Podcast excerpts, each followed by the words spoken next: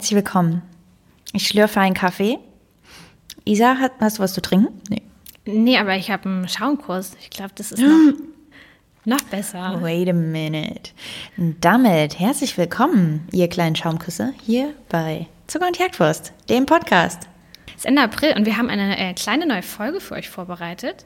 Äh, da und zwar eine kleine wild. besondere. Ja, es ja. wird ganz wild. Wir reisen in die Vergangenheit, äh, in die Mhm. Zukunft, hin und her. Wir haben eine kleine Zeitkapsel, in die wir äh, uns gleichsetzen mit euch, denn wir haben heute eine Gästin.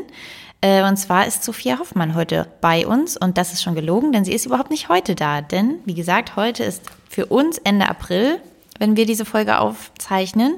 Die Sonne scheint, aber das Gespräch mit Sophia haben wir schon vor, ich glaube, jetzt drei Wochen oder so aufgezeichnet. Ja, und zwar war das genau an dem Tag, wo das Buch auch rauskam. Das kleine, ähm, süße, ähm, gelbe Kochbuch namens Die kleine Hoffmann.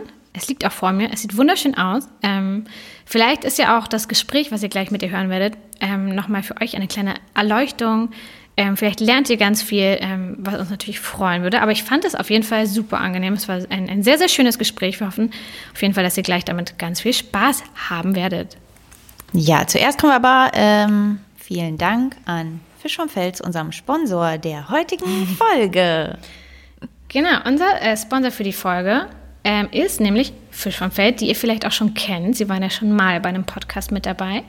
Ähm, Fisch vom Feld produziert rein pflanzliche Fischalternativen, wie zum Beispiel Fischstäbchen, Veggiefilets und Veggiefilets im Backteig. Wir haben auch, ähm, als wir damals die schon zu Gast hatten im Podcast, schon darüber geredet, dass wir die Produkte wirklich sehr, sehr, sehr gerne mögen. Ja. Im Backteig Ähm, ist mein Liebling. Ja, wirklich allerbestes Produkt. Und Deine auch? kein Spoiler, äh, man wird, man schmeckt wirklich den Unterschied kaum. Es ist wirklich ganz krass und auch von der Konsistenz wirklich ganz, ganz, ganz ähm, super gemacht. Ähm, also wir haben die Produkte alle schon probiert, wir haben sie auch alle schon zubereitet ähm, und können euch die wirklich ans Herz legen, denn sie sind ziemlich knusprig und sie haben, was glaube ich ganz viele dann denken, dass es so eklig fischig schmeckt, aber das ist gar nicht so. Es ist wirklich ein sehr angenehmer ähm, Geschmack und es ist auch nur in wenigen Minuten zubereitet. Man kann das in der Pfanne machen oder im Ofen machen, je nachdem, ähm, wie ihr das am liebsten mögt. Ja, und auch wenn du sagst, das ist sozusagen nicht unangenehm fischig, schmeckt es aber tatsächlich überhaupt nicht viel anders als sozusagen die Fischvarianten. ähm, also das manchmal passiert das ja, dass man das selbst als Veganerin testet und denkt, dass das so schmeckt und dann sagen andere wiederum, nee, das stimmt überhaupt nicht. Aber die Sachen, also ich habe schon Fischbrötchen damit gemacht, ich habe das schon zu Kartoffelbrei gegessen, ich habe das schon auf dem Salat gemacht ähm, und ich habe sowas wie Katsu-Sandwich damit schon gemacht. Und das habe ich auch mit alles mit Menschen gegessen, die auch Fisch noch essen. Und die fanden das auch alles sehr, sehr nah am, in Anführungszeichen, Original.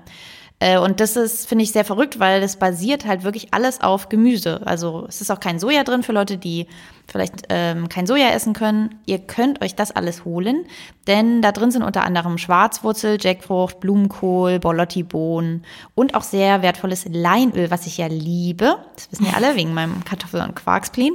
Lein, alles, was Leinöl beinhaltet, ist bei mir hoch im Kurs. Ähm, zusätzlich werden alle die Produkte klimaneutral hergestellt und sind natürlich ohne Aromen, keine Farbstoffe, keine Geschmacksverstärker und auch keine Konservierungsmittel. Und ihr findet das Ganze in mittlerweile relativ vielen Läden, also entweder im Onlineshop direkt von Fisch vom Feld, aber auch in ausgewählten Rewe- und Edeka-Märkten, sowie bei Globus. Und ihr wisst auch, wie ich ja Globus liebe mittlerweile. bei Hit und bei Wasgau. Und wenn ihr bei uns auf den Blog guckt, dann findet ihr da schon mal ein Rezept für vegane Fischstäbchen-Tacos mit Erbsenpüree. Allerdings kommt jetzt auch noch ein zweites Rezept online. Wollen wir das schon spoilern oder wollen wir das? Ja. Sagen wir nichts. Ja, es gibt ähm, Reis. Und zwar nicht irgendein Reis, sondern einen Kokosreis. Und dazu gibt es eine tolle kleine Sojasauce. Und unser Freund und äh, Kollege der Spargel ist auch mit am Start. Korrekt. Absolutes Gewinneressen. Auf jeden Fall ist mal was ein bisschen was anderes als äh, Spargel mit Sauce Hollandaise. Deswegen guckt da auf jeden Fall auf dem Blog vorbei und probiert die Sachen doch mal. Genau, das dazu. Und jetzt sozusagen springen wir alle gemeinsam in die Zeitkapsel und reisen zurück äh, zum, ich glaube, es war der 8. April. Und da haben wir Sophia Hoffmann getroffen und was wir da beredet haben, das hört ihr jetzt. Bei uns ist heute Sophia Hoffmann zu Gast. Sie ist mittlerweile eine der bekanntesten Gesichter und Stimmen in der veganen Küche. Dabei verlief aber ihr Weg über Umwege, unter anderem mit Station am DJ-Pult im Friseursalon und auch auf der Bühne. Aber zum Glück kam sie irgendwann in der Küche an und arbeitete in eigenen Restaur äh, in Restaurants, macht jetzt auch ihr eigenes auf, schrieb bisher drei Kochbücher und diesen Monat, also beziehungsweise wir erzählen euch gleich, dass es sogar heute ist. Ihr hört es natürlich ein bisschen später, aber diesen Monat erschien ihr viertes Kochbuch, Die kleine Hoffmann, in dem es ums intuitive Kochen geht. Und darüber wollen wir heute mit ihr reden, aber auch mit äh, ihr über andere Themen wie zum Beispiel Aktivismus auf Social Media. Und damit hallo Sophia und wirklich herzlichen Glückwunsch sozusagen zum Release-Tag. Denn als Transparenz, wenn wir den Podcast aufnehmen, wirklich kommt exakt heute dein neues Kochbuch heraus. Hallo und vielen Dank für die Einladung. Ja, ich bin echt ein bisschen aufgeregt und äh, ja, schon früh auf den Beinen heute und habe schon die frohe Kunde geteilt. Das ist auch dabei natürlich. Ja, neben mir liegt das Buch. Ich kann es schon vor mir sehen, Juli. Ähm, und es ist ganz, ganz, ganz hübsch, muss man wirklich sagen. Es sieht einfach goldig aus. Wie ist denn dann überhaupt so ein Tag, habe ich mich gefragt. Wie, ist halt, wie läuft heute dein Tag ab, sozusagen, wenn so ein Kochbuch rauskommt? Naja, weißt du, ist, wir haben ja immer noch Corona. Insofern ist es natürlich schon ganz anders als jetzt so bei den letzten Büchern ähm, wo man schon tatsächlich meistens, fast meistens am Release-Tag dann auch irgendwie ein Event gemacht hat oder eine stimmt. Lesung mhm. gemacht hat. Ähm, das fällt natürlich heute so ein bisschen flach. Ich plane immer noch eine Online-Lesung. Ähm, es wird natürlich in den nächsten Wochen auch auf Instagram Live ein bisschen was dazu geben, aber es gibt jetzt heute nicht so diesen, dieses konkrete äh, Event. Das fällt leider aus. Wir machen halt ganz viel über Online, genau. Aber privat machst du vielleicht heute noch mal ein kleines Dinner für dich. Genau, wir, ich, ich kaufe heute auf jeden Fall noch eine Flasche veganen Champagner, weil ähm, ich liebe Champagner und äh, genau, ich trinke momentan sehr wenig Alkohol, aber heute muss schon angestoßen werden, heute Abend definitiv. Voll schön. Ja, das ja. ist doch voll süß. Aber das hätte ich mir auch genauso vorgestellt, dass du irgendwo dir ein Restaurant oder ein Café nimmst, dann irgendwie ein richtig geiles Buffet aufbaust und dann ist ja auch voll schön und ist ja auch gebührend dann. Ähm, aber wo wir schon so ein bisschen eingestiegen sind mit dem Buch, kannst du uns denn mal so ein bisschen ähm, da durchführen? Also mhm. wann hast du die Idee gehabt und wie lang war sozusagen die Zeit dann bis heute? Mhm. Ähm, also man muss äh, schon dazu sagen, die Idee hatte ich schon länger und das war so eine von diesen Ideen, die in der Schublade lag. Und natürlich hat die aktuelle Situation äh, begünstigt, dass dieses Buch jetzt im letzten Jahr entstanden ist. Weil, wie äh, ihr vorhin schon gesagt habt, wir wollten eigentlich meine Geschäftspartner und ich jetzt schon ein Restaurant eröffnen mhm. Äh, in Berlin. Wir wollen das auch immer noch, aber natürlich müssen wir das momentan einfach auf unbestimmte Zeit nach hinten verschieben, weil wir jetzt nicht mitten in der Krise äh, das machen würden.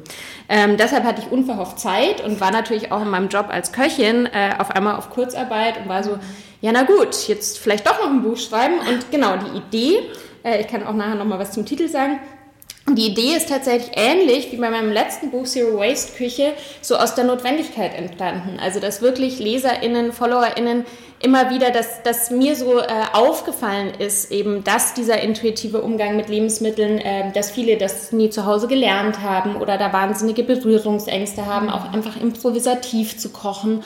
Und dann habe ich mir halt so ein bisschen überlegt, wie, wie kann man das angehen? Äh, einerseits da ein bisschen Empowerment zu betreiben, auch diese Angst, äh, zu, diese Ängste zu überwinden, vielleicht auch bestimmte Fragen zu stellen und Antworten zu geben.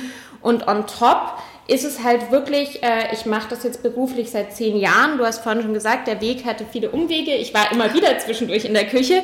Ähm, also es ist auch so ein bisschen das Resümee der letzten zehn Jahre, wirklich auch ganz geballt äh, Wissen zusammengefasst. Es sind zehn Kapitel, also auch ganz praktische Kapitel übers Würzen, übers Zubereiten, über Bevorratung, über Haltbarmachung, ähm, übers Backen und ähm, wo man wirklich auch nachschlagen kann. Es ist wirklich ein Nachschlagwerk und das war mir auch ganz wichtig.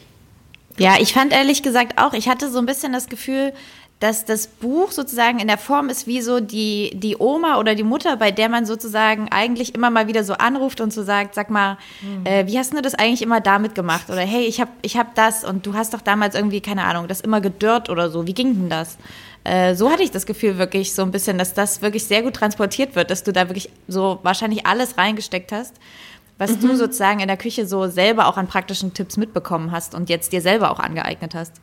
Total. Und es war auch für mich total spannend, dieses Buch zu schreiben, weil wie du schon sagst, einerseits manche äh, Tipps sind ganz banal wirklich schon aus meiner Kindheit oder aus meiner Familie, ne? was man, mhm. wenn man eben Glück hat, zu Hause schon mitbekommt, aber eben auch nicht alle Menschen äh, dieses Glück haben.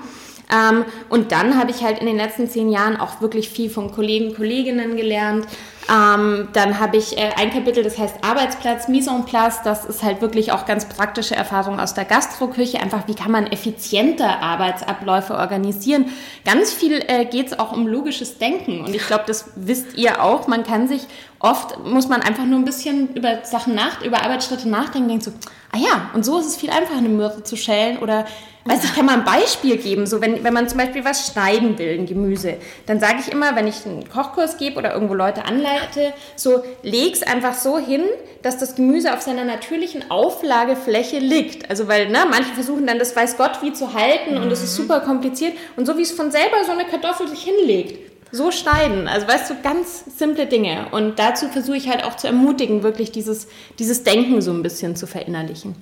Ja, ja wir kennen das ähm, tatsächlich ja auch so ein bisschen von unseren Leserinnen. Da denkt man ja auch dann ganz oft so, hä, ne, komm, das schaffst du selber, du kommst mhm. auf, du, oder probier es halt selber mhm. aus, ne, wenn es dann so Fragen sind wie, äh, kann man daraus, also kann man aus dem Kuchen auch Muffins machen? Mhm. Oder wie viel Teig brauche ich, wenn ich nur 10 Muffins statt 15 will oder so, ne? Dann denkst du so, na, du, du schaffst das, ne? Ja, ja, ja. Und das fand ich irgendwie ganz süß, dass, ähm, dass du da ja so ein bisschen diese Anleitung oder diesen Mut dafür gibst und das, ähm, das, das kommt irgendwie total gut rüber. Also ich muss sagen, ich habe auch voll viel gelernt. Wir haben ja so ein bisschen schon reinlesen dürfen. Ähm, und es ist irgendwie ganz, ganz niedlich, weil ich uns da so wiedererkannt habe, weil ich dachte so, ja genau, mhm. exakt, Sophia, bitte hört dir zu, ähm, lest das. Ähm, weil man wirklich so ein bisschen das Gefühl hat, die Leute sind entweder, ich weiß nicht, manchmal zu faul, selber mm. drüber nachzudenken oder wollen sich da nicht anstrengen.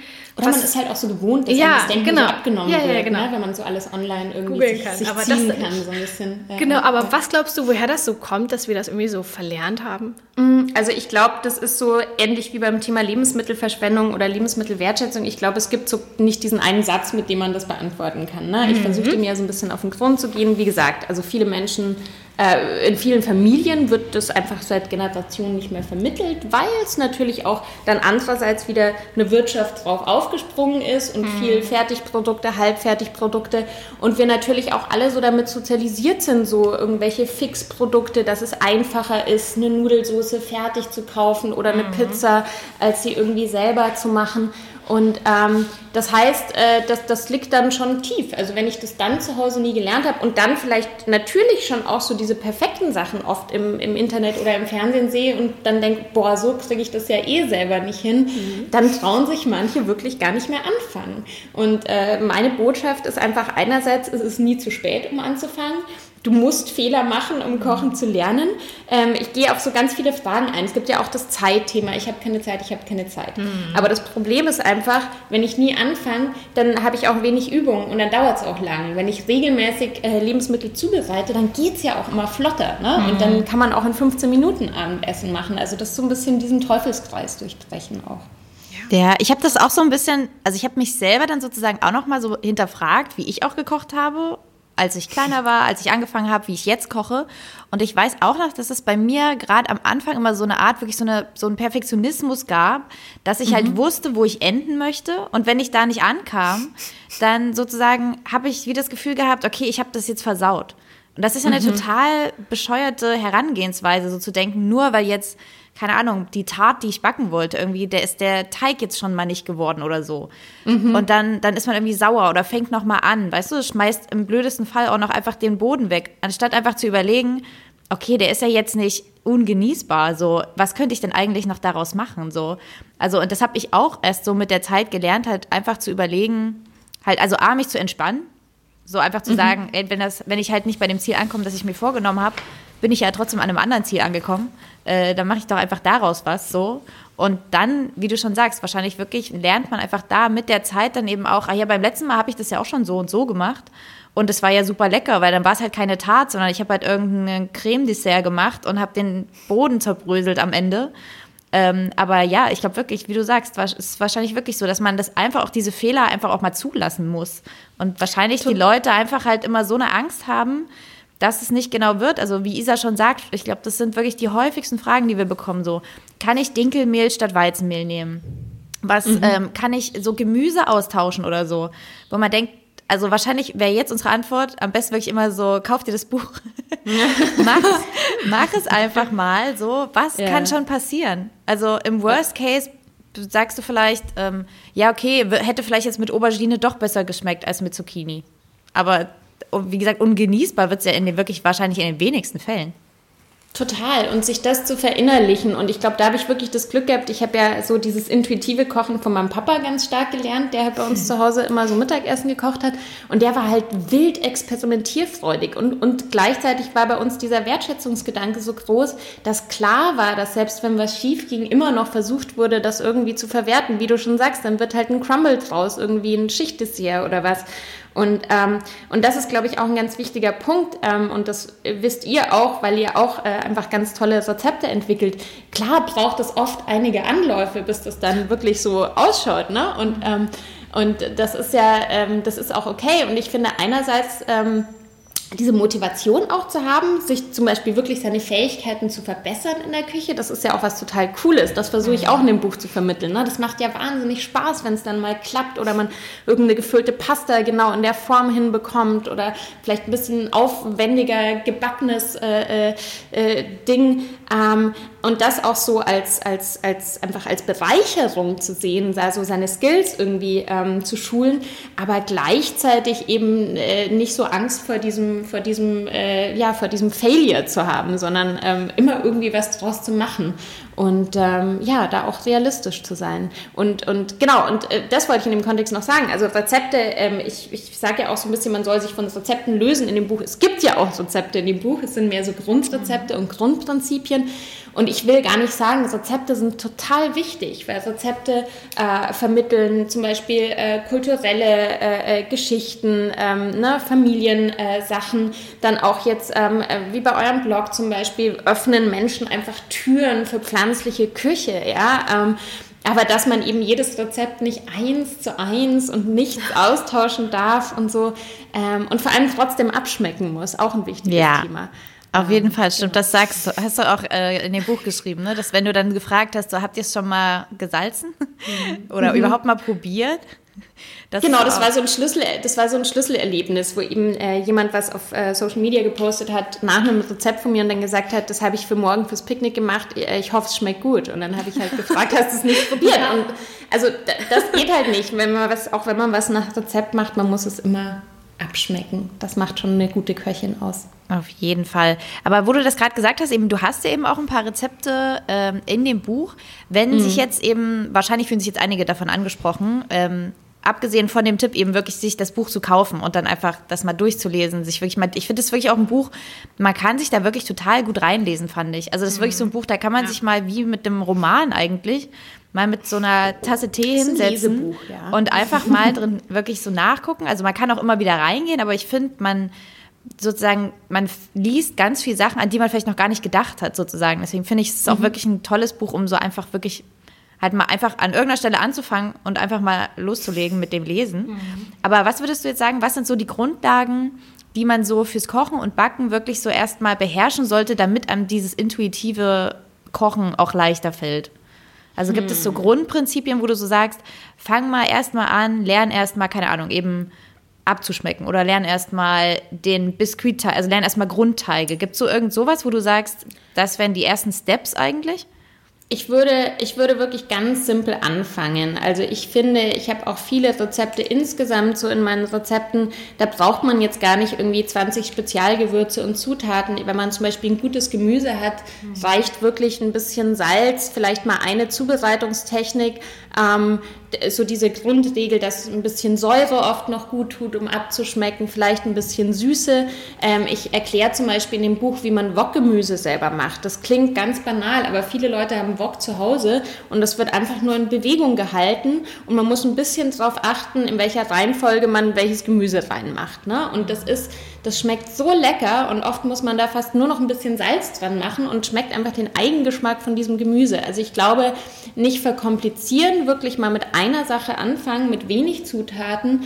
Ähm, ich habe ja auch über Küchenwerkzeuge ein Kapitel. Also selbst da könnte ich jetzt sagen, äh, du kannst auch mit einer Handvoll anfangen. Schaff dir mal einmal ein gutes Messer an, schaff dir ein gutes Brett an, eine gute Pfanne, ein guter Topf, da kommst du schon mal weiter. Ähm, und auch ein ganz äh, wichtiger Tipp, ähm, Sachen einfach probieren. Einfach mal reinbeißen, auch gerne roh. Also es gibt wirklich eine, nur eine Handvoll von pflanzlichen Lebensmitteln, die man jetzt nicht unbedingt roh essen sollte, wie jetzt irgendwie Kartoffeln oder so. Äh, die, das wissen die meisten auch, steht auch im Buch nochmal. Und ähm, da wirklich sich mal so damit auseinandersetzen. Ganz, ganz, man kann sich ganz viel selber herleiten. Also wirklich überlegen, schmeckt mir das jetzt roh oder schmeckt es vielleicht doch lieber gedünstet oder wäre das was, was ich äh, lieber püriert essen würde? Ähm, hat das einen intensiven Geschmack? Sollte ich das vielleicht lieber mit was anderem mischen oder schmeckt es pur lecker? Ähm, da kann man wirklich so ein bisschen üben. Und ich finde das Kochen selber, ich sehe das immer so als Puzzle. Viele haben ja jetzt in der Corona-Zeit auch zu Hause gepuzzelt. Ne? Also man kann mit einem kleinen Puzzle anfangen, das vielleicht 50 Teile hat, äh, so ein Kinderpuzzle. Und dann kann dieses Puzzle einfach immer größer werden. Und so sehe ich das auch mit meinen eigenen Kochfähigkeiten. Nach, nach zehn Jahren wirklich in diesem Beruf ist es dann vielleicht ein Puzzle mit 2000 Teilen. Ähm, manche, äh, manche hat man öfters in der Hand, manche seltener. Und so setzt sich das dann irgendwann zusammen. Ich finde es ganz, ganz süß, dass du das gerade nochmal gesagt hast, mit denen man soll einfach mal die Sachen probieren und dann gucken, schmeckt mhm. mir das oder nicht. Mhm. Weil da hast du ja ganz viel auch drüber geschrieben zu so den ganzen Gemüseblättern, mhm. was man halt so an Kohlrabi ne? Perfektes ne? Beispiel. Und dann ne? dachte ich so, ja, stimmt, ne? Also wie oft man dann irgendwie so ein Gemüse kauft und einfach selbstverständlich so diesen Busch Blätter abschneidet und mhm. Das halt natürlich totaler Quatsch ist, aber es ist total gut, wenn man mal den Hinweis kriegt, damit man dann mal drüber nachdenkt und denkt, ja, na klar, wieso sollte ich das jetzt wegwerfen? Also ich finde, da waren ganz viele so kleine Anekdoten drin, wo man dachte, ja, es ist, macht total Sinn, aber meistens, oder man hat es halt meistens wahrscheinlich auch nicht so mitbekommen von zu Hause, ne? da war es dann irgendwie auch so, man lernt ja dann viel von dem, was man sieht. Mhm. Ähm, Genau, das fand ich total dass, schön. Dass so Sachen so unbedacht einfach mhm. weggeschmissen werden. Ja, oder der, der Strunk von irgendeinem Gemüse oder ja. so, dass man einfach denkt, beiß doch mal rein. Mhm. Ciao, mal, was könnte man damit machen? So, ja. Ähm, genau, und zwar ist ja die zweite Sache, die du noch so ein bisschen neben dem intuitiven Kochen hast, ist ja auch so ein bisschen, was du beschreibst, diese Wertschätzung, die mhm. wir gegenüber Lebensmitteln haben sollten. Mhm. Und die ja irgendwie so ein bisschen flöten gegangen ist, leider in den letzten Jahrzehnten, ne? weil man ja irgendwie dann auf dem Weg schnell sich irgendwas reinstopft, weil man irgendwie versucht, nur Rezepte unter 20 Minuten mit möglichst wenigen Zutaten und er versucht das irgendwie. Ihr kennt das will, wahrscheinlich auch sehr ja, gut. Ne? Man will das irgendwie so das beste Essen haben, mhm. was Instagram-like ist, aber will möglichst so wenig Zeit dazu investieren. Mhm. Ähm, und das kennen wir, glaube ich, alle so ein bisschen in stressigen Phasen. Aber wie schafft man es dann wieder so ein bisschen, das Essen in den Mittelpunkt zu rücken und dem wieder irgendwie mehr Aufmerksamkeit zu schenken? Mhm. Ähm also ich glaube, man kann das üben. Auch hier würde ich auch hier würde ich sagen, und das bezieht sich auch so ein bisschen auf mein letztes Buch zum Thema Zero Waste. Mhm. Ähm, weil dann immer Leute sagen, was sind denn die ersten Schritte? Und dann sage ich immer, weniger einkaufen, ja. aber bewusster einkaufen. Mhm. Also wir, wir neigen natürlich zu diesem Überkonsum, weil der uns ja natürlich auch suggeriert wird äh, in den Supermärkten. Ähm, man kann ja mal, was weiß ich, bei einem Brot anfangen. Brot ist immer so mein Wertschätzungslieblingsbeispiel, weil das ein wahnsinniges Müllproblem hat. Ne? Mhm. Jede fünfte Backware landet in Deutschland im Müll. Und wenn man wirklich mal ein gutes Brot bei einem tollen Bäcker kauft oder auch selber backt, jetzt vielleicht ein Sauer Sauerteigbrot, dann, dann hab, würde ich sagen, behandelt man das auch schon mal anders. Und dann überlegt man sich vielleicht auch, falls doch noch ein Rest bleibt, kann man damit noch irgendwie was anstellen. Also in dem Moment, wo ich Lebensmittel als eher als Werkstoff betreibe, dann entwickelt sich bei mir irgendwie auch eine Wertschätzung. Und ähm, ja, also so diese, oder Gemüseliebe, ne? wenn man so tolle Tomaten hat irgendwie im Sommer oder so. Ähm, also da einfach einen, einen Bezug dazu entwickeln, hilft, glaube ich, sehr, ähm, dass es irgendwie schnell im Müll landet. Und ein Teil davon ist natürlich auch immer den Überblick zu behalten, egal ob es jetzt Trockenvorräte mhm. sind oder frisches äh, Gemüse, Obst auch hier hilft einfach nicht zu viel zu kaufen und so ein bisschen, man kann, wenn man das noch üben muss, kann man sich natürlich auch Prep-Listen schreiben irgendwie oder auch so ein bisschen Listen, was vielleicht als erstes weg muss. Ich habe letztens bei einer Bloggerin gesehen, das fand ich auch schön, die hat einfach im Kühlschrank eine Schüssel gehabt, wo sie die Sachen reingetan hat, die als erstes verbraucht werden müssen. Ne? Also man kann sich auch so ein bisschen Hilfen schaffen. Ähm, aber einfach so, ja, diesen Wertschätzungsgedanken so ein bisschen im Vordergrund drücken. Ich glaube, du hast doch in dem Buch geschrieben, dass du dir selbst sozusagen als Regel auferlegt hast, dass du nicht mehr im Gehen isst. Mhm. Dass du dich ja. zumindest hinstellst, mhm. stehst und in Ruhe isst. Und sowas hilft dann, glaube ich, wenn man sich wirklich so eine Regel sagt, ich wenn ich gehe, esse ich nicht. Punkt. So, das Total. Das, mal, das ich, die Regel habe ich mir auch auferlegt, wenn ich äh, irgendwas mit dem Handy draußen machen muss. weil Stimmt. wenn ich dann da so, ne, im, man kennt es, die Leute stehen im Weg, fummeln irgendwas auf Instagram rum, dann gehe ich auch einen Schritt zur Seite und mm. gucke kurz. Aber genau, dass man sich ein Minimum an an Zeit nimmt. Ich habe eine Bekannte, die ist Heilpraktikerin, die hat mal zu mir gesagt, wenn die Menschen mehr kauen würden, gäbe es wesentlich weniger gesundheitliche Probleme. Also es gibt allein so viele Probleme, die damit zu tun haben, dass Menschen äh, sich keine Zeit zum Essen nehmen, sei es Verdauungsprobleme oder so. Ne? Das ist total verrückt, weil es eigentlich so banal ist. Ähm, und genau, sich einfach insgesamt ein bisschen mehr Zeit nehmen oder man kennt es so, wenn man schon super Hunger hat vom Kochen oder vom Einkaufen, dann versuche ich lieber irgendeinen kleinen Snack zu essen oder irgendein Obst oder ein paar Nüsse, damit ich wieder so ein bisschen runterkomme, um mir dann die Zeit zu nehmen, als wenn man dann so stressmäßig sich schnell irgendwas reinschiebt. Ähm, genau, also ich glaube, da gibt es so ein paar Tricks. Ja, ich sehe das auf jeden Fall äh, genauso. Ich glaube auch, dass man irgendwie weg muss von diesem Bild, dass man isst, um satt zu werden. Also das ist mhm. ja so, dass das natürlich das, ist das Grundprinzip äh, des Essens. Aber ich glaube auch, wenn man dahinter auf einmal so halt eine Schönheit im Essen sieht und im Kochen sozusagen und das auch halt wirklich als eben nicht nur eine handwerkliche Fähigkeit, um von da nach da zu kommen, sieht, sondern wie du das ja die ganze Zeit in dem Buch schreibst, eben wirklich auch, dass das Spaß machen muss, sich auszuprobieren und eben nicht nur zu sagen, ich mache diese drei Schritte und dann passiert das, sondern halt das zuzulassen, dass man einfach in der Küche steht und dann auf einmal so denkt, boah, warte mal, ich habe doch hier letztens noch dieses Salz gekauft oder ich hatte doch mal das, mal gucken, wie das schmeckt dazu so. Also eigentlich sich da ein bisschen fallen zu lassen und treiben zu lassen. Und letzten Endes geht es ja genau darum, im intuitiven Kochen einfach sich eben nicht starr an diese Sachen zu halten, sondern einfach Spaß zu haben. Und ich glaube, das wird ja am Ende wahrscheinlich, da kann gar nicht so viel verkehrt werden, wenn man eigentlich mit so einer Einstellung ans Kochen geht. Total. Und das ist ja, also ich meine, das hat ja so viele Aspekte Kochen. Das ist einerseits gut in großen Gruppen momentan nicht möglich, aber so das Miteinander kochen und essen, auch in der Familie ja total wichtig. Aber natürlich, äh, und das behandle ich ja auch in dem Buch, auch, auch für sich alleine kochen ähm, ist ein wichtiges Thema. Das ist auch so, ne, dass viele Leute sagen, ah, das lohnt sich doch nicht für mich alleine und so. Und ich habe das ja wirklich vor zehn Jahren, ich schreibe das auch in dem Buch, ich habe das nach einer Trennung, äh, als ich totalen Liebeskummer hatte, habe ich das mal ich glaube, ich habe es schon davor auch für mich alleine gekocht, aber da habe ich das mal so ganz bewusst geübt. Also wirklich auch so mir alleine ein Frühstück zu machen, mich auch mal alleine auf den Balkon zu setzen und das auch auszuhalten, irgendwie alleine zu essen und das auch gut zu finden. Auch alleine essen gehen finden manche Leute total äh, verrückt, habe ich auch schon oft gemacht, wenn ich auf Reisen war. Und, ähm, und das ist ja auch Selbstfürsorge, für sich selber zu kochen und ähm, das sollte man unbedingt auch äh, sich da genug sein. Ja, ja finde ich auch. Das ist auf jeden Fall ein Riesenproblem. Also so alleine essen gehen ist für mich der absolute Horror. Das ja. würde ich nie schaffen. Aber wahrscheinlich muss man es dann einfach mal machen und ja. sich durch, ne? Und dann geht es wahrscheinlich auch oder so. Ich fand das ja auch ganz schlimm, als ich meine Zeit lang allein gewohnt habe, dass ich dann morgens wirklich am Frühstückstisch sitze und alleine Kaffee trinke, ne? Aber es hat alles einfach Gewöhnung. Also man muss sich dann wahrscheinlich einfach mal wirklich sagen, ey, nö, ich mache mir heute eine Lasagne für mich. Fuck off, also genau, why not? Und dann kannst du ja den Rest irgendwie einfrieren ja. oder äh, übermorgen essen oder so. Also genau, weil ich dann auch gedacht, vielleicht ist es so ein ganz pragmatischer Grund, weil viele Leute denken, puh, wie koche ich denn nur für mich mhm. alleine, muss dann nur ganz wenig kochen und so. Aber das kann man ja so Meal Prep technisch super lösen. Ne? Wenn ich Kartoffeln mache, mache ich sowieso immer mehr, weil dann mit, mit gekochten Kartoffeln kann man immer was Gutes machen. Mhm. Oder auch mit Nudeln, dann esse ich die, also mit allem, ne? dann baue ich das halt in mein nächstes oder übernächstes Essen ein. Ähm, dann ist das eigentlich auch nicht so schwierig. Auf jeden Fall. Du startest ja in deinem Buch mit so einem Exkurs, wo du über deine Kindheit redest und auch über Jobs und wie du generell eben, wir haben ja schon angesprochen, dass du ein paar Zwischenstationen hattest, bis du dann in der mhm. Küche sozusagen gelandet bist, in dem Sinne von als Job das dann auch gemacht hast. Und mhm. hast ja auch geschrieben, dass es dir selbst an weiblichen Vorbildern da gefehlt hat. Mhm. Ähm, also ich glaube, Isa und ich, wir fanden das beide interessant, dass es sozusagen, obwohl du ja, wie man in dem Buch jetzt merkt, wirklich von klein auf immer mit dem Kochen mhm äh, so beschäftigt warst, dass du dann relativ spät erst eigentlich das so als Job dann überhaupt wahrscheinlich in Betracht gezogen hast, eben vielleicht mhm. weil es keine weiblichen Vorbilder gab. Ähm, denkst du, du bist jetzt natürlich selber ein super Beispiel dafür, aber wie würdest du das heute einschätzen? Denkst du, das geht äh, Mädchen, die jetzt äh, äh so halt eigentlich auch Bock haben, immer noch so? Oder hast du schon irgendwie das Gefühl, dass sich das mittlerweile geändert hat? Mm, ich glaube, es ändert sich sehr langsam, ehrlich gesagt. Also natürlich äh, kenne ich in meinem Umfeld auch äh, junge äh, Köchinnen, die auch, also die auch wirklich eine Ausbildung machen, ganz klassisch und so.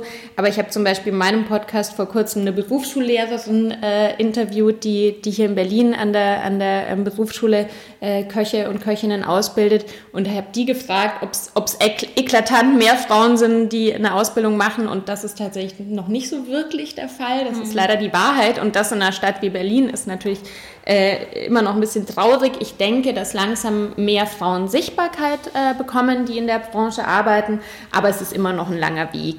Ähm, aber ich äh, was, was ich in dem Kontext ganz wichtig finde, und das äh, könnt ihr wahrscheinlich auch im, im veganen Kontext äh, unterschreiben, also ich merke, dass es wahnsinnig viele Quereinsteiger und Quereinsteigerinnen natürlich gibt, ähm, weil es eben keine adäquate Ausbildung gibt. Ähm, für mich war ja irgendwann der Zug auch abgefahren. Ne? Als ich dann so äh, vor ungefähr zehn Jahren ähm, das äh, beruflich wirklich machen wollte, ich gedacht, okay, aber ganz ehrlich, das tue ich mir jetzt auch nicht mehr an mit der Ausbildung, ähm, wenn ich da irgendwie Fleisch zubereiten muss und so.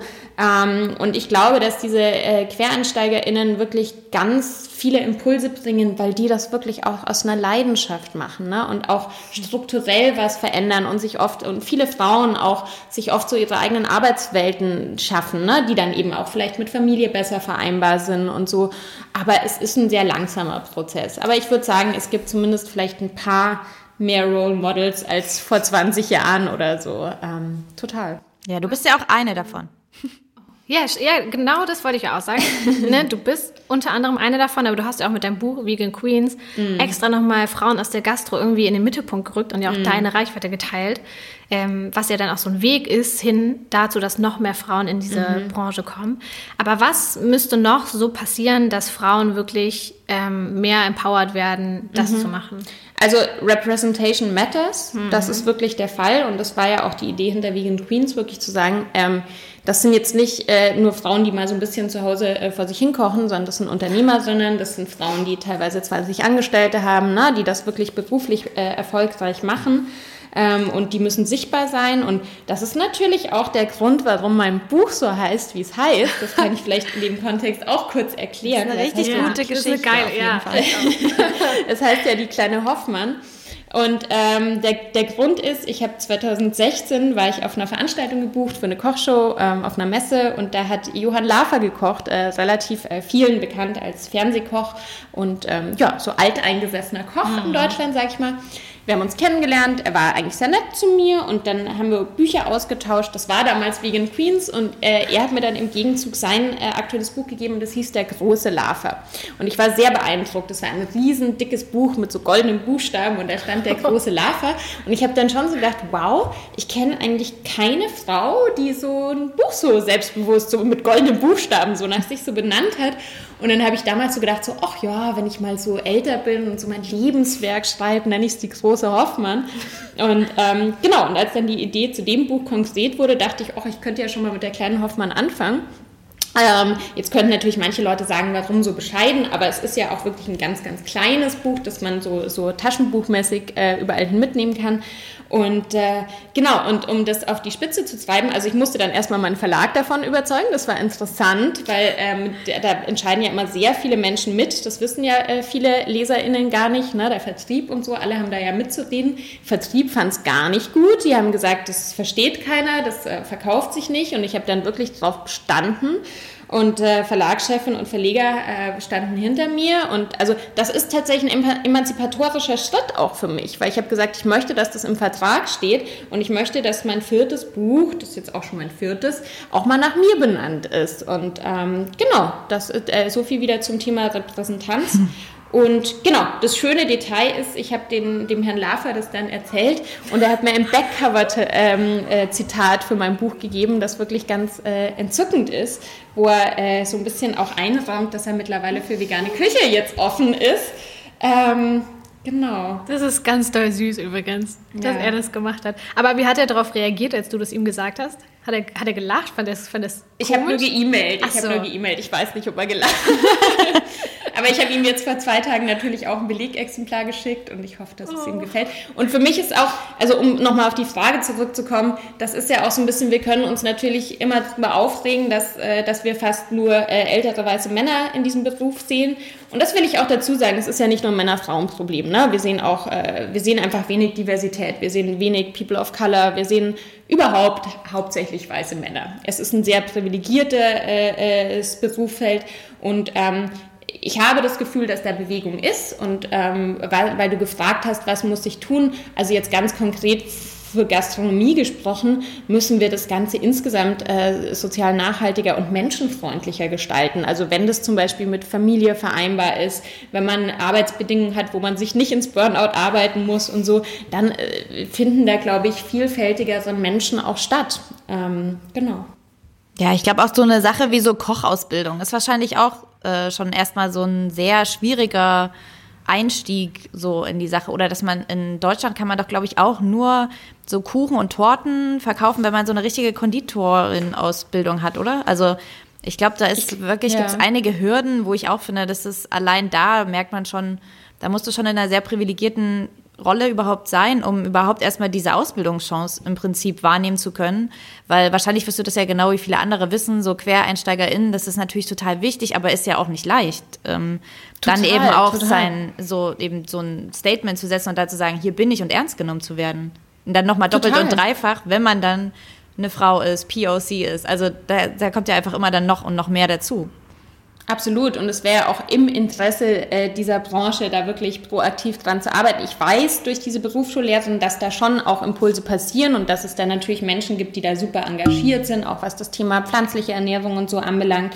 Ähm, soll es da mehr geben und wird es da hoffentlich auch mehr geben. Aber das war, also zumindest vor ein paar Jahren, war Koch, Köchin im Beruf auch der Ausbildungsberuf mit der, mit der höchsten Dropout-Quote, ne? wo man denkt, ja, muss halt ein bisschen mal was moderner machen. Ja. Und, ähm, ja. Bevor wir, ähm, wir haben noch so ein paar Fragen, die in diese Richtung gehen zum Thema Aktivismus, mhm. weil du da ja super viel machst. Mhm. Ähm, aber davor habe ich dieses ganze Kochenthema gerne noch kurz ähm, ab, abschließen, ähm, weil ich glaube, dass sehr viele Leute, unter anderem auch ich, ähm, ne, wenn man dir folgt auf Instagram, dann sieht man immer ganz, ganz also sieht man natürlich, wie du arbeitest, aber man sieht auch so ein bisschen ja privat, was du so machst. Und du mhm. hast letzte Woche eine Instagram-Story gemacht, äh, wo ich wirklich davor saß und mir dachte, meine Güte, wo kriegt ihr denn diese ganze Inspiration und diese ganzen geilen Sachen her? Da hast du, glaube ich, auch unter anderem so ein Gomasio, also ein Sesamsalz, selber gemacht, irgendwie gehabt bei dir zu Hause. Aber wie kommst du denn immer an solche geilen Sachen? Oder wo holst du dir so diese Inspiration her? Hast du da irgendwelche Tipps, Tricks, irgendwelche Leute, wo du sagst, geil, die inspirieren mich schon so lange, da ich, von denen habe ich irgendwie so viel gelernt. Hm. Also ich habe ja tatsächlich immer im ja. Buch, äh, ich kann es mal aufschlagen, ich habe äh, eine Doppelseite nur den Menschen gewidmet, von denen ich was gelernt habe in den letzten oh, zwei Jahren. Das weil, mir das, süß. weil mir das total wichtig war ja. und weil ich ähm, wirklich glaube, ähm, und da gibt ihr mir wahrscheinlich recht, dass man von jedem Menschen, mit dem man mal irgendwie in Kontakt kommt, der auch irgendwie kocht, also dass man immer irgendwas mitnimmt. Ne? Mhm. Ne? Und sei es nur so dieses eine Ding. Und ich kann ja mal ein ganz bisschen was vorlesen, weil ein paar sind, ich versuche mal so drei rauszupicken ja, vielleicht. Ja, sehr gut. Ähm, also hier zum Beispiel Maximilian Lundin, das ist ein schwedischer Koch, der hat ein Restaurant in Stockholm, den habe ich mal bei einem YouTube-Dreh kennengelernt und der hat mir geraten, always keep 10% immer einen kleinen Rest aufheben, um ihn für die nächste Mahlzeit zur Verfügung zu haben. Sei es ein bisschen Erdnussmus, ein zwei Kräuter oder ein halber Apfel. Oh. Fand ich einen total guten ja. Tipp. Ähm, oder dann haben wir, ähm, ja gut, die sind alle hier, Dalat Kambo, das ist eine Köchin, eine äh, thailändische Köchin aus Berlin, äh, die hat mir gezeigt, dass man Erbsenblüten essen kann. Wusste ich nicht. Äh, ich war mit der auf einer Farm letzten Sommer in Brandenburg und die schmecken wirklich nach Erbse.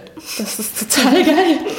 ähm, oder was haben wir noch hier? Ähm, die, die, die.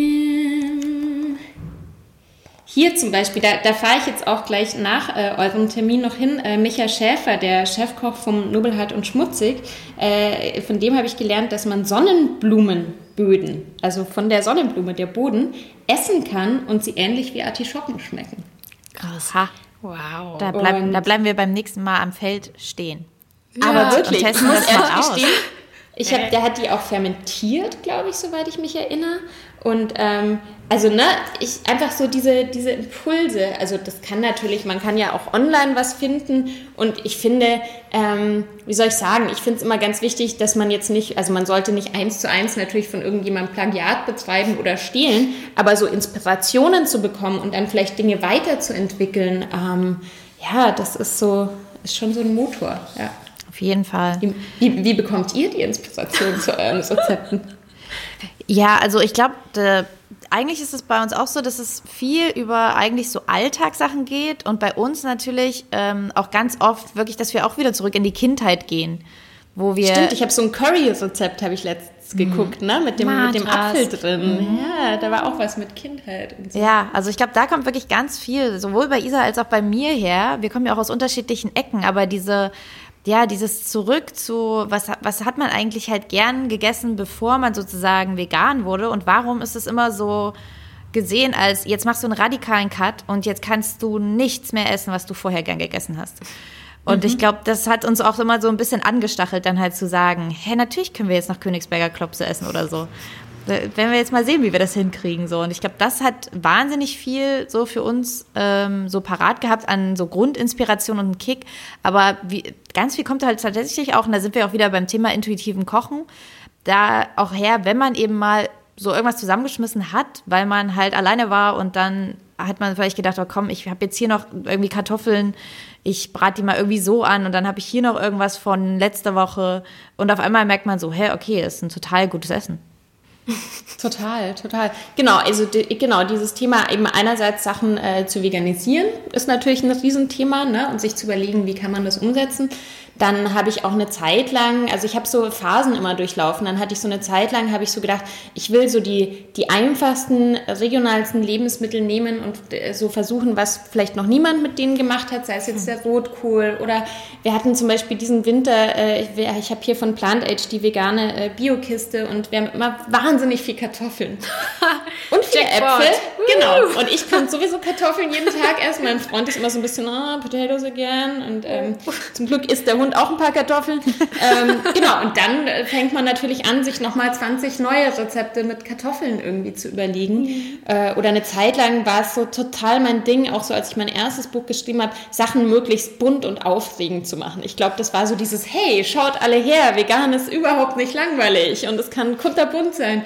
Und dann habe ich halt alles angestellt, um irgendwie Sachen mit natürlichen Farbstoffen bunt zu färben. Ne? Also angefangen vom roten Brot, vom grünen Brot, dann irgendwann gab es das lila Brot aus Rotkohlsaft. Und dann denkt man, oh, kann ich dann auch mal eine Pasta damit? Funktioniert das auch? Und was passiert? Ich weiß nicht, ob ihr es schon mal ausprobiert habt, wenn man bei Rotkohl Natron dazu gibt, dann wird äh, der Rotkohlsaft blau. Also der wird so richtig knallblau. Und dann habe ich zum Beispiel damit auch mal ein Brot gebacken und es wurde dann so türkis. Und das habe ich dann gepostet und dann haben Leute so geschrieben, so, naja, es schaut ein bisschen aus, als wäre es verschimmelt. Das so, okay, das geht vielleicht nicht in Serie.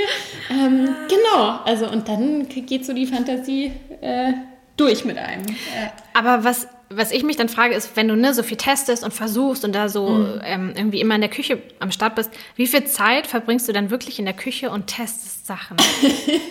also Weil Moment. das klingt schon jetzt nicht nach ja. Ich werfe mal kurz was zusammen und dann funktioniert das alles, sonst sind ja schon aufwendige Sachen, die du immer wieder probierst, ne? Ja, also im Moment lebe ich, glaube ich, in meiner Küche zu Hause. Manchmal gehe ich auch ins Bett schlafen. Ähm, nee, aber ich, also da steht auch am Küchentisch, habe ich auch zum Beispiel dieses Buch geschrieben. Gut, das ist jetzt natürlich Corona-bedingt.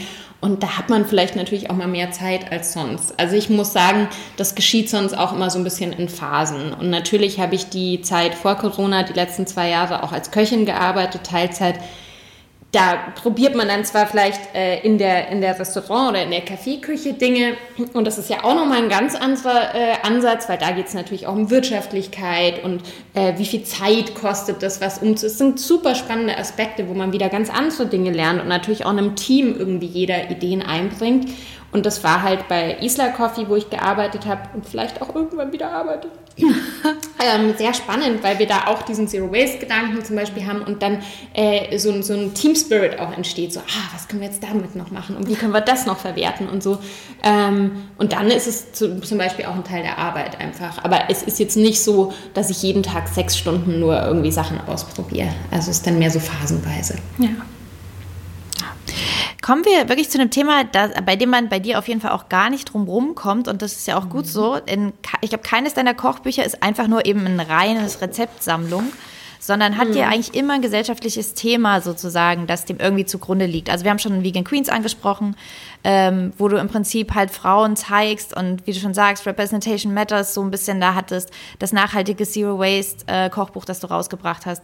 Und natürlich über diese Kochbücher hinaus, finde ich, ist halt dein Instagram-Account zum Beispiel halt so also alles andere als jetzt einfach so der klassische Rezeptblog, wie ja auch wir das haben. Also wenn man bei uns Im auf Instagram Gegenteil. guckt, dann sieht ja. man ja einfach vor allem, wir konzentrieren uns halt auf die Rezepte, die wir machen und einfach auf Lebensmittel. Und ähm, ich habe mich gefragt, wann das bei dir kam, dass du sozusagen, dass dein Account immer weiter halt so eine aktivistische äh, Note bekommt, bis halt jetzt wirklich komplett durchdrungen ist. Also du postest mhm. jeden Tag Stories ähm, oder postest im Feed Sachen und da kommt natürlich Essen auch immer rein, aber da kommen auch ganz unterschiedlichste Themen äh, dazu. Wie hat sich das denn bei dir entwickelt, dass du dann auch gesagt hast, du willst jetzt auch diese Präsenz, die du da hast auf Instagram, auch dafür verwenden?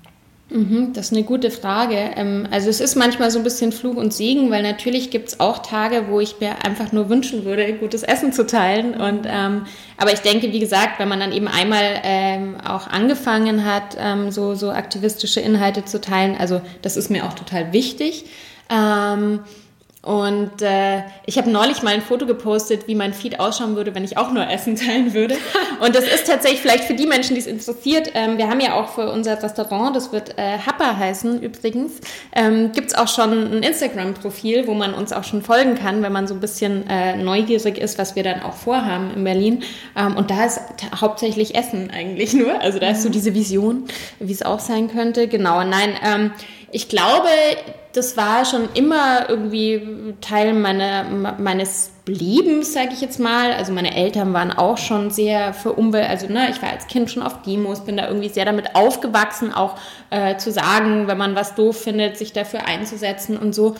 Ähm, und ich habe dann, denke ich, so vor ja, ungefähr fünf Jahren, ich denke so, es war so, als Vegan Queens erschien, ich hatte auch selbst sehr negative Erfahrungen gemacht. Ich hatte eine Zeit lang einen Manager und der hat auch so Sachen zu mir gesagt, wie ich soll nicht so politisch sein, das wäre wesentlich besser fürs Geschäft. Und der hat mir aber auch gesagt, ich soll mich äh, zu äh, beruflichen Meetings ein bisschen sexier anziehen und so. Also das war, es hat nicht so gut funktioniert zwischen uns. Komisch, ähm, dass er nicht mehr dein Manager ist. Genau, vielleicht hat mir das nochmal so den letzten äh, Schubser gegeben. Und, ähm, und dann kamen halt viele Dinge zusammen. Also natürlich habe ich einerseits angefangen, mich mit dem Thema Lebensmittelverschwendung stärker auseinanderzusetzen. Und wenn man sich dann so ein bisschen mit konventioneller Landwirtschaft und Tierhaltung und ne, also diese ganzen Komponenten, dann wird man, ist man, steckt man da viel tiefer in der Materie. Wenn man sich dann, wenn man dann wirklich als Köchin arbeitet, merkt man natürlich so, was im, im, in der Gastronomie mit Thema Sexismus und so schief geht, irgendwie Gleichberechtigung. Und, ähm, und dann habe ich ja auch irgendwann beschlossen, auch als, als Betroffene sel selbst von äh, sexualisierter Gewalt, da öffentlich drüber zu sprechen. Ähm, und ich glaube, wie gesagt, das ist dann vielleicht auch so eine Charaktersache. Also ich bin schon immer jemand gewesen, die sich halt irgendwie ein sehr großes äh, Gerechtigkeitsbewusstsein irgendwie hatte, schon in der Schule und so. Und ich kann ganz gut so laut sein, was das anbelangt. Also ich äh, habe mich schon immer irgendwie, war schon immer die, die die Klappe aufgemacht hat, sagen wir mal so. Und das passt dann halt ganz gut auf Social Media, glaube ich. Aber genau das braucht man ja. Also man braucht ja Leute, die laut sind. Und die genau, genau. Aber ja. es ist halt, also, und das muss ich wirklich sagen, es ist, ähm, es ist nicht immer einfach. Mhm. Und ich habe die letzten zwei Jahre war äh, das Wichtigste, was ich lernen musste, äh, das Thema Abgrenzung, weil wenn du anfängst, dich äh, als Aktivistin sozusagen zu positionieren, dann gibt es natürlich auch ganz viele Menschen, die ein Stück davon wollen, also sei es irgendwie Teil dies, Teil jenes, schau mal hier, hier läuft schon wieder was schief, also ich kriege jeden Tag auch Nachrichten, was alles so schief läuft auf allen Ebenen. Damit muss man auch irgendwie lernen, umzugehen. Aber auch zu sagen, ich kann nicht jede NGO unterstützen und ich kann nicht jede Kampagne unterstützen und ich muss so ein bisschen schon auch immer gucken, was sind einfach für mich die wichtigsten Themen und wie kann ich gucken, dass eben das Kochen nicht ganz zu kurz kommt. Und ich, ich freue mich ein bisschen auf diese, also ich werde nach wie vor sicherlich immer politisch sein, aber natürlich ist die Idee, einen analogen Ort zu haben und mich dort auch als Köchin weiterzuentwickeln. Ich werde einfach nicht mehr so viel auf Social Media sein. Also es ist schon ein, ein Ziel, auch ein bisschen mehr in, ins Analoge zu gehen. Und dann schafft man es vielleicht eher, indem man halt mit seinem Unternehmen irgendwie neue Maßstäbe setzen kann oder so. Aber es ist wahnsinnig anstrengend. Ja, das glaube ich wirklich. Also ich, mir ist das auch so in den letzten Wochen aufgefallen, dass immer mehr auch äh, Personen, denen ich folge, ähm, und gerade eben sind es ja immer die Leute, die Stellung beziehen zu Themen, die eigentlich die harscheste Kritik bekommen. Ähm, mhm. Also es sind ja selten irgendwie die ähm, InfluencerInnen, die so sehr glatt sind und, und fliegen und äh, alle möglichen Klamotten tragen. Das sind ja wahrscheinlich weniger die, die kritisiert werden dafür, als aber mhm. eben, keine Ahnung, wenn eine wenn auf bei Daria Daria, wenn er, wenn einfach halt da das große, der große Süßkartoffel Beispiel so. wahrscheinlich. Ja, ja, ja, und da denkt man halt, das ist doch Wahnsinn, dass jemand, der sich so einsetzt und dazu zähle ich dich ja auch sozusagen, der mhm. so viel Stellung bezieht zu diversesten Themen, dass äh, gerade die das sind, die am schärfsten beobachtet werden und für jeden kleinen, ich, es sind ja nicht mal oft Fehltritte, sondern für mhm. alles, ähm, was in den Augen der Menschen jetzt irgendwie gerade da nicht reingepasst hat, halt wirklich auf schärfste kritisiert werden. Und da frage ich mich auch, wie du ja diese Entwicklung siehst, dass halt auch immer mehr sagen, ey, das, mir tut einfach Social Media nicht gut, ich muss da jetzt eine Pause machen, mhm. dass diese Stimmen ja im Prinzip leiser dann werden, weil es einfach so anstrengend ist, weil man halt sagt, man sieht ja auch nur, wahrscheinlich wir sehen nur die Oberfläche, wir sehen Kommentare dabei, aber dann kommen ja noch so persönliche Nachrichten, die man bekommt, mit denen man sich auseinandersetzen muss. Und wie du sagst, da fängt es wahrscheinlich an bei, warum unterstützt du das und nicht das und hast du das nicht gesehen? Mm, und mm. Ähm, wahrscheinlich auch so eine Erwartungshaltung, meld dich mal dazu, sag doch mal was dazu, aber auch wahrscheinlich so eine Kritik, so warum siehst du das und das? das ist doch, man muss doch wahnsinnig dann auch wirklich mental irgendwann wie du schon sagst, einfach das wirklich einfach so kaputt und müde machen. Also ich muss wirklich dazu sagen, ich habe, ähm, meine Community ist natürlich auch wesentlich kleiner, aber ich muss die wirklich mal an der Stelle loben, weil die ist wirklich gut, die Menschen sind wirklich ziemlich gut erzogen, bis auf wenige Ausnahmen. Also wenn, dann schreiben Leute so, ja, sorry, dass ich ja, traue mich jetzt mal zu fragen, na, also entschuldigen sich manchmal schon so ein bisschen davor äh, dafür und wollen mich ja nicht also haben eine Sensibilität dafür, sagen wir es mal so.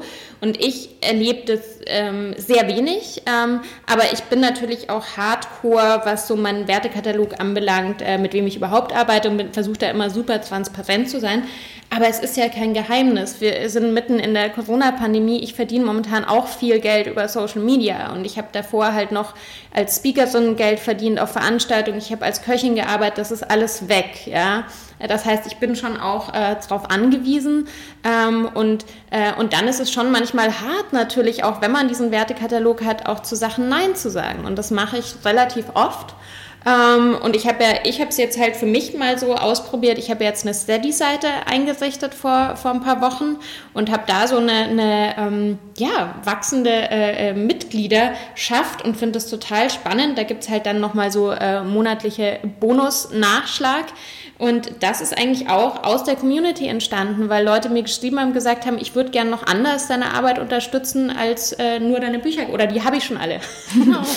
und ähm, Genau, aber was du sagst, also ich glaube, das muss man, muss man wirklich äh, ausloten für sich persönlich. Ich habe zum Beispiel mittlerweile eine Assistentin, die mir freiberuflich hilft, ähm, meine E-Mails zu beantworten, einfach so als eine Art Filter, weil ich so viele verrückte Anfragen auch bekomme. Ich weiß nicht, wie es euch da geht. Also wirklich so, wo man teilweise auch in der ersten E-Mail gar nicht weiß, äh, geht es um eine Kooperation, was wollen die eigentlich, äh, ist es ein Consulting, so auch um einfach so ein bisschen vorzusortieren und ähm, das hilft enorm. Also ich glaube, da muss man, muss man wirklich ganz doll gucken, dass man so, so ja, sich so ein bisschen seine, seine Tools äh, sucht, um das machen zu können. Ja. ja, weil genau das haben Julia und ich uns auch in der Vorbereitung gefragt. Weil wenn man sich dann mal so ein bisschen reinliest ne, und auch mal weit über deine Kochbücher hinaus ähm, sich mit deiner Arbeit beschäftigt, dann denkt man sich so, hey Moment, das macht sie jetzt auch noch und das macht sie jetzt auch noch und das macht sie jetzt auch noch. dann denkt man so, hä, wie schafft sie das? Also mhm. du bist halt, ne, du bist ja nicht nur Autorin, wie gesagt, du hast ja gerade schon gesagt, ne, du bist Speakerin, ähm, du kochst in Cafés, arbeitest noch in Restaurants nebenbei und machst ja einfach sau viel. Ähm, wie geht das? Also ich will das überhaupt nicht schön reden, weil ja. ich war wirklich, ähm, als der erste Lockdown kam, kurz vorm Burnout. Und ähm, das kann man jetzt so bewerten. Vielleicht hatte ich auch schon einen Burnout. Es gibt ja auch einen milden Burnout. Also ich habe, ich, es ist so eine Ambivalenz. Ich bin sicherlich jemand, der gerne viel zu tun hat und gerne auf vielen Hochzeiten tanzt und viele Sachen spannend findet auch einfach. Aber so 2019 war so mein Killerjahr, ne? Und da ist mein letztes Buch erschienen und gleichzeitig hatte ich diesen Job angenommen und dachte, ich krieg das super hin, einen Teilzeitjob in der Gastro und die ganzen anderen Projekte. Und es war halt Wahnsinn. Also es war halt so, wenn meine Kollegin nach Hause gegangen ist, um mal die Füße hochzulegen, äh, bin ich halt irgendwo hingefahren, habe eine Lesung gemacht. Also ich habe mich da ultra an meine Grenzen gebracht und ähm, habe das auch währenddessen schon wahrgenommen, aber es ist dann trotzdem, und ich kenne das von ganz vielen Frauen, die ich da, also egal, ob ich jetzt Namen aufzähle oder nicht, mit denen ich auch befreundet bin, die auch irgendwie öffentliche Wahrnehmung haben, die immer glauben, sie kümmern sich schon gut um sich selber und es ist trotzdem immer noch zu viel. Und insofern, ähm, auch wenn alles äh, um Corona rum wahnsinnig schlimm äh, ist, für mich war es ein Segen, weil es ein, ein, ein, Notknopf war, der einfach gedrückt wurde. Und mittlerweile ist es wesentlich weniger. Es sind vielleicht immer noch so ein paar Projekte nebeneinander, aber es ist wesentlich weniger. Und ähm, ich habe wirklich, ich habe immer noch, wenn ich teilweise an Sachen oder Events, die in diesem Jahr waren, zurückdenke, kriege ich immer noch so eine Gänsehaut, weil ich wirklich fertig war. Ich war auch ganz viel krank, also das sind ja dann so diese typischen Symptome, ne? wenn man dann irgendwie halt dauernd eine Erkältung hat oder nicht mehr ordentlich schlafen kann. Also mittlerweile gucke ich da auch echt so in meinem Freundinnenkreis irgendwie drauf, wenn Leute da schon so anfangen, solche Symptome zu haben, das wirklich ernst zu nehmen. Ähm, also diese Idee, dass jemand immer alles und 20.000 Sachen gleichzeitig schafft, ist Quatsch. Also man muss echt ganz doll auf sich aufpassen. Auf jeden Fall. Hast du daraus da so ein bisschen jetzt auch während der Corona-Zeit vielleicht so ein paar Sachen für dich jetzt einfach bestimmt? Weil ich meine, mit einem Restaurant, was du gründen möchtest, mm. hast du mhm. dir natürlich auch ein wahnsinniges Projekt jetzt dann auch ausgesucht, was ja auch total mm. zeitintensiv ist. Und gerade mhm. wenn man das so aufbaut, ähm, also ich glaube, Isa und ich, wir kennen das sehr gut, wenn wir jetzt an die Anfänge von Zucker und Jagdwurst denken. Man überschätzt sich ja auch, weil man so viel Bock auf die Sachen hat, weil man ja erstmal sagt, alles ist neu, man will erstmal alles ausprobieren, man hat so viele Ideen, die man umsetzen möchte, dass es einem am Anfang ja auch gar nicht so kräftezehrend, sage ich mal, vorkommt, mhm. weil einem so ein Adrenalin so, so einfach weiterschiebt, bis halt an den Punkt, wo man sagt, okay, vielleicht sind halt wirklich die ganzen Nachtschichten, die man da dann doch in den Block steckt, irgendwann zu viel und man muss halt sich eine Pause gönnen. Hast du irgendwas so im, ja, in Richtung Restaurantgründung, mhm. jetzt wo mhm. du dir sagst, das hast du dir vorgenommen und so soll es dann irgendwie besser werden, damit du da nicht wieder endest? Total. Also erstmal ähm, habe ich wirklich massiv im letzten Jahr gelernt, äh, Nein zu sagen. Und manchmal ist es super hart. Ich hatte, als ich jetzt im Dezember so in der Hardcore-Phase von meinem Buch war, habe ich, glaube ich, in einer Woche habe ich zwei Fernsehdrehs und einen TED-Talk abgesagt und war schon so, das ist jetzt aber nicht cool, aber ich, es ist einfach illusorisch, dass ich das schaffe in der gleichen Zeit. Ähm, und äh, genau, und im Kontext mit Nein sagen vielleicht auch diese, diese Idee, dass das nicht für immer wegläuft, wenn man zu was Nein mhm. sagt. Ne? Also das wenn das so eine Chance äh, auch irgendwie nochmal kommt. Und in Bezug aufs Restaurant ähm, bin ich wirklich mit meiner Geschäftspartnerin Nina Petersen, wir sind gleich alt und Nina ist jetzt auch Mama und deshalb ist sozusagen unser größtes Ziel, dass wir das auch sozial nachhaltig gestalten. Und das ist aktuell gerade auch so ein Thema, weil wie gesagt, wir würden jetzt nicht nächste Woche eine Location mieten, weil es uns viel zu wirtschaftlich riskant ist. Und ich denke, die Menschen, die jetzt schon was haben, kämpfen ums Überleben. Das, also wir müssen jetzt einfach noch warten.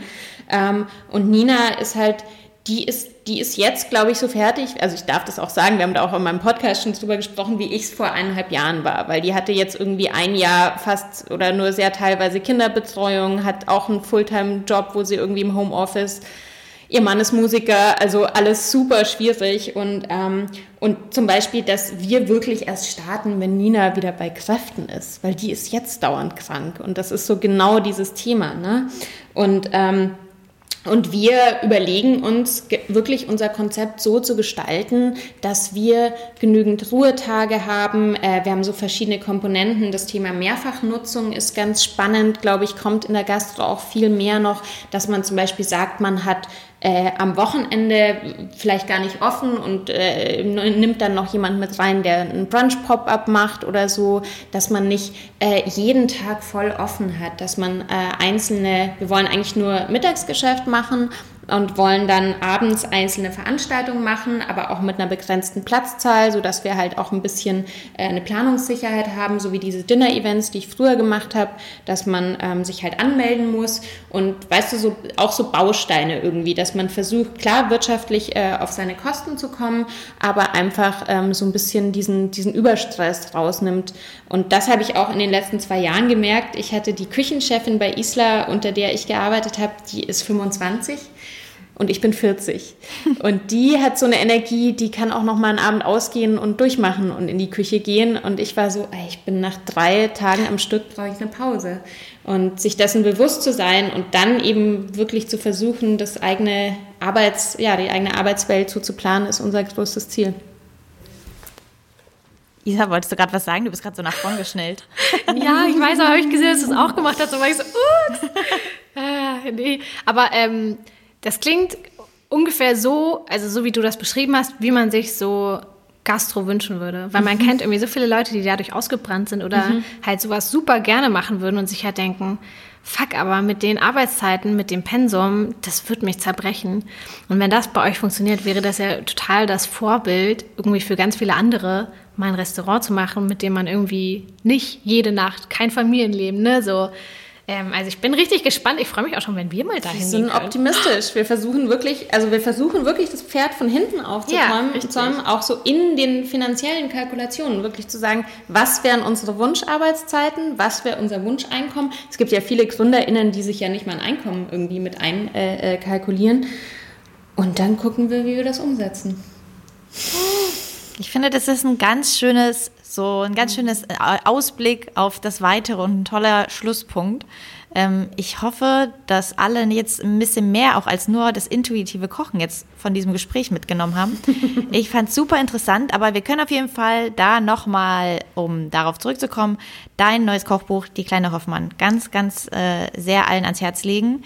Ähm, und ich glaube auch eben, dass ganz viele Messages, die wir jetzt auch mitbekommen haben über das Gespräch, die du hast, sich auch wirklich über das Buch transportieren und dass es wirklich weitaus mehr eben als in Anführungsstrichen nur ein Kochbuch ist. Und ich glaube, deswegen kann ich mir sehr gut vorstellen, dass das sehr, sehr viele Leute eben, wie du sagst, als Standardwerk zum immer wieder nachschlagen und sich inspirieren lassen, dann auch hoffentlich in ihren Küchen stehen haben. Deswegen ganz, ganz lieben Dank für das Gespräch.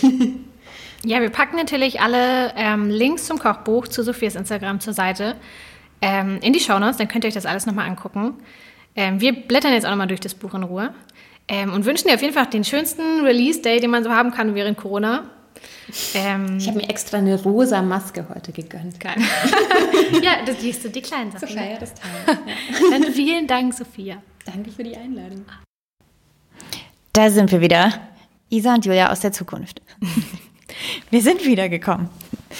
Denn wir wollen euch natürlich nicht vorenthalten, auch wenn wir jetzt ein Interview hatten, wie unsere Challenges des Monats ausgegangen sind. Die Produktnews verschieben wir leider auf den nächsten Monat. Aber so. dafür gibt es dann eben ganz, ganz, ganz viele Produktnews. Ähm, ja. Sorry, aber wir fangen, ähm, wir fangen trotzdem mit der Challenge. Die machen wir noch. Die kriegen wir noch hin. Ja. Ähm, und zwar haben wir uns ja in der letzten Podcast-Folge jeweils gegenseitig die Neuerung ähm, eine Challenge gestellt. Und ich kann ja direkt mal anfangen, oder? Soll ich, ich starte mal. Ja, bitte, ich bin ganz gespannt. Wir haben wirklich noch nicht drüber gesprochen. Also, ich hatte die Aufgabe, ähm, vegane Rilakuma Bread Rolls zu machen. Ähm, vielleicht habt ihr euch das angeguckt. Das ist sozusagen, das sind ganz viele kleine Hefebrötchen, die nebeneinander quadratisch gesetzt werden. Julia hat mir sogar ein Foto geschickt, wo es sogar in, äh, in braun und in weiß gefärbt war. Also es gab welche mit Kakao und ohne Kakao die alle kleine Gesichter hatten, die alle kleine Öhrchen hatten, die alle ähm, sehr aufwendig und kompliziert aussahen. Dinge, die ich absolut ungern mache, weil ich ein extrem ungeduldiger Mensch bin. Es ähm, sollte ja eine Challenge sein. Ja, auf jeden Fall, war es auch. Und hier unsere Katja und Rahel, unsere zwei Praktis, können auf jeden Fall auch bestätigen, dass ich sehr viel Zeit und Mühe da reingesteckt habe. Und ungefähr zehnmal durchgedreht bin. Aber ähm, ich habe es geschafft. Sie stehen vor mir. Ähm, sie sind auch hübsch geworden, finde ich. Ähm, ich habe mir ein, also ich habe das ähm, ein wenig unterschätzt, weil man muss wirklich viel Zeit bei diesen Dingern in Genauigkeit stecken. Also ich glaube, sie wären noch schöner geworden, hätte ich wirklich die Teigkugeln vor dem Zusammensetzen exakt abgewogen, sodass jede Teigkugel mhm. gleich aufgeht, damit wirklich das Bild exakt ähm, Also wirklich viel gleichmäßiger aussieht. Und das gleich auch bei den Ohren oder bei ne, den Augen. Ähm, also bei mir ist jetzt nicht jedes Auge gleich groß und auch nicht jede Nase gleich groß. Man sieht halt schon so ein bisschen, das ist so nicht so schlimm. Ähm, selbstgemacht ist. Aber naja, ich finde, sie sind trotzdem schön geworden. Ähm, aber also ich habe das nach einem Rezept gemacht, was ich online gefunden habe, wo da wäre auch ein Ei drin gewesen und so, das habe ich dann natürlich anders gemacht, aber da habe ich mich so grob dran gehalten. Ähm, und sie hat am Ende auch geschrieben, sie hat acht oder zehn Stunden dran gesessen. Oh Aber sie mein Gott, meinte, es lohnt sich dann. Wo ich dann dachte, hey, wenn ich acht oder zehn Stunden an einem Rezept sitze, dann fände ich das, glaube ich, lame, wenn es einfach nur hübsch angemalte Hefebrötchen sind. Aber du hast nicht acht bis zehn Stunden gebraucht, oder? Nee, aber es dauert schon lang, weil du, du rollst das Ganze aus, das ganze Dekorieren dauert ewig, dann wird die Schokolade wieder hart, dann musst du die wieder weich machen.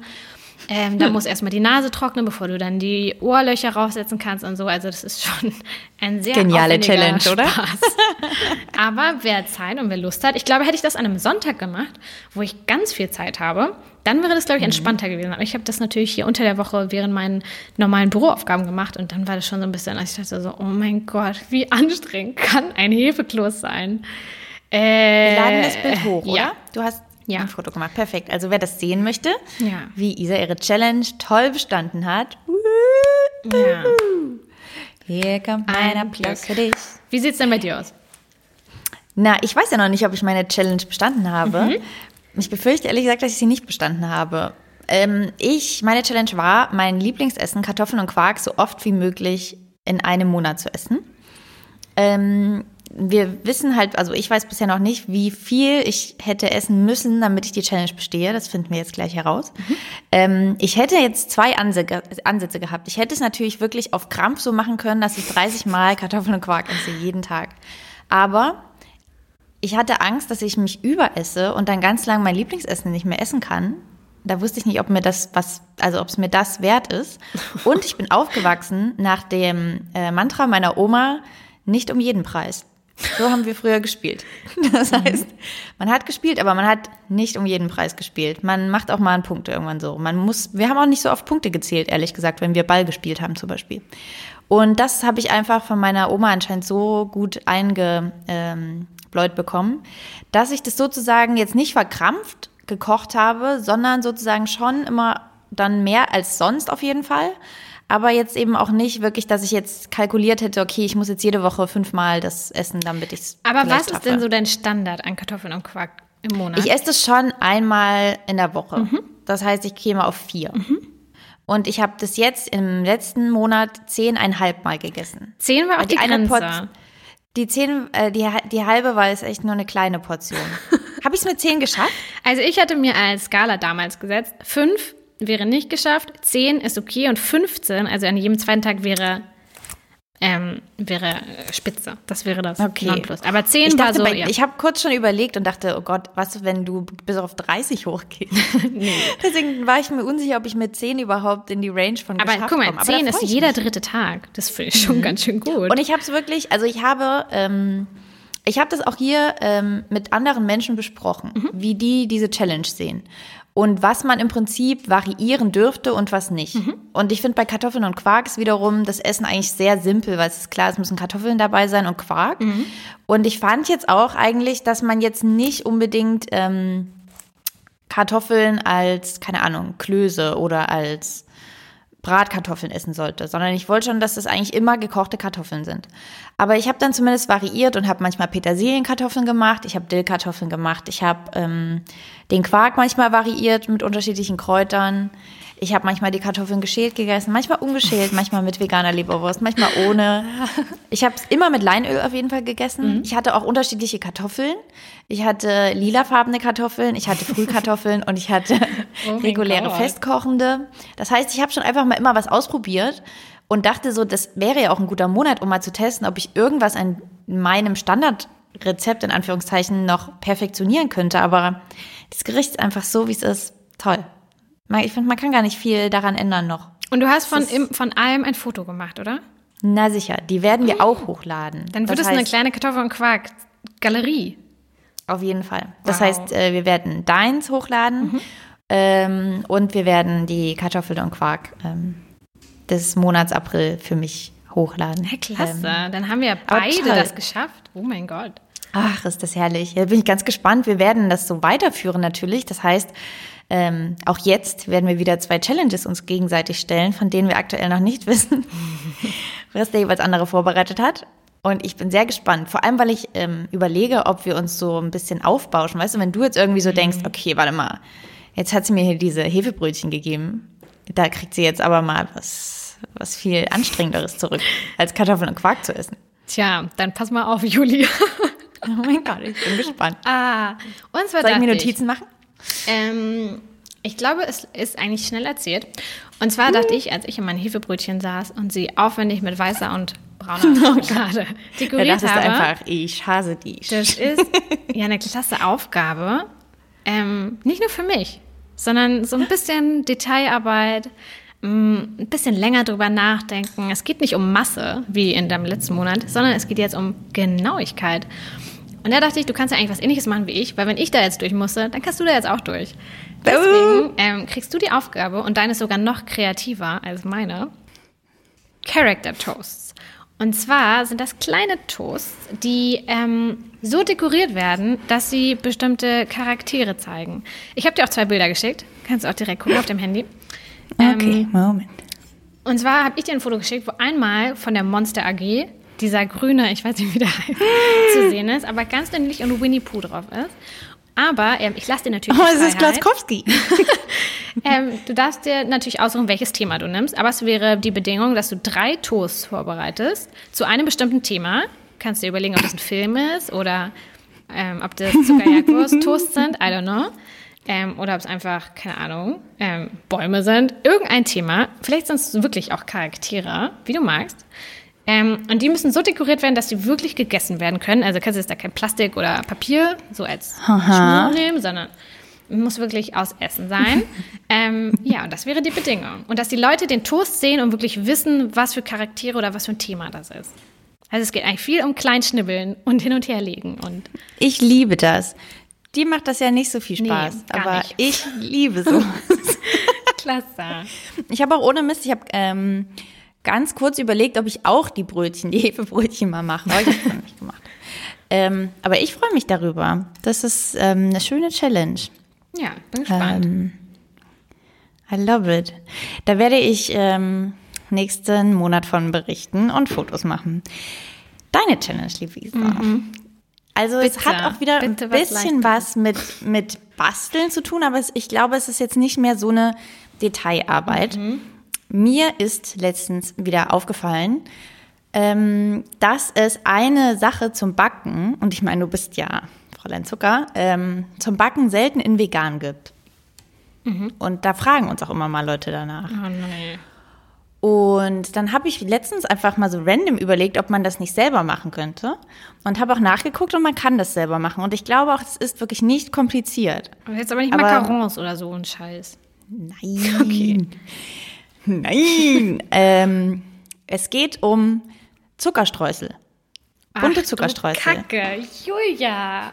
Die haben ja Oh. sehr oft E-Stoffe und ähm, Farben, die nicht vegan sind. Das heißt, es gibt eigentlich wirklich relativ wenig Zuckerstreusel, die vegan sind. Allerdings, guck mal, ich kann dich ja schon mal hinleiten. Ich habe schon mal ein bisschen nachgeguckt. Mhm. Eigentlich macht man dafür nur Royal Icing und muss das färben und dann kann man das irgendwie glatt streichen, dann trocknet das. Du hast ja auch einen Dörrautomaten, also wird mal wieder Zeit, den dann rauszuholen. Mhm. Und dann kann man den entweder halt dann schneiden oder zerbrechen oder man macht das gleich in Können wir dann sagen, wir machen, Tupfer. ich darf auch Konfetti machen sozusagen. Also, dass ich so Genau. eine Masse mache, die breche ich dann und dann färbe ich die unterschiedlichen. Kannst du. Also, es muss jetzt genau. nicht klein, ein Millimeter dick, rund nein, und so. Nein, Okay, ja, okay. nein, nein. Es geht generell einfach nur um den Funfact, wie kann man eigentlich Zuckerstreusel selber machen. Mhm. Und ich glaube, du kannst das und ich glaube, das macht Spaß. Mhm. Ähm, und vielleicht, wenn das cool ist, ähm, kommt es als Rezept auf den Blog oder so. Weil ich glaube, wie gesagt, das ist eine Sache, die eigentlich halt oft Leute haben, dass sie halt keine vegane Streusel finden, Ja. aber gern welche hätten. Ja. Ähm, und dann hätten wir doch ganz viele Fliegen mit einer Klatsche Ja, am Leben gelassen. Ja, wir, natürlich werden wir die. Die, die bleiben dann nur kurz kleben, Leute, und dann fliegen sie weiter. Na, na, wowsy. Dann haben wir einmal Character Toast und einmal Zuckerstreusel selber machen. Das klingt Das klingt doch genial. Also ich freue mich. Ja, ich bin ganz gespannt, wie wir das beide schaffen.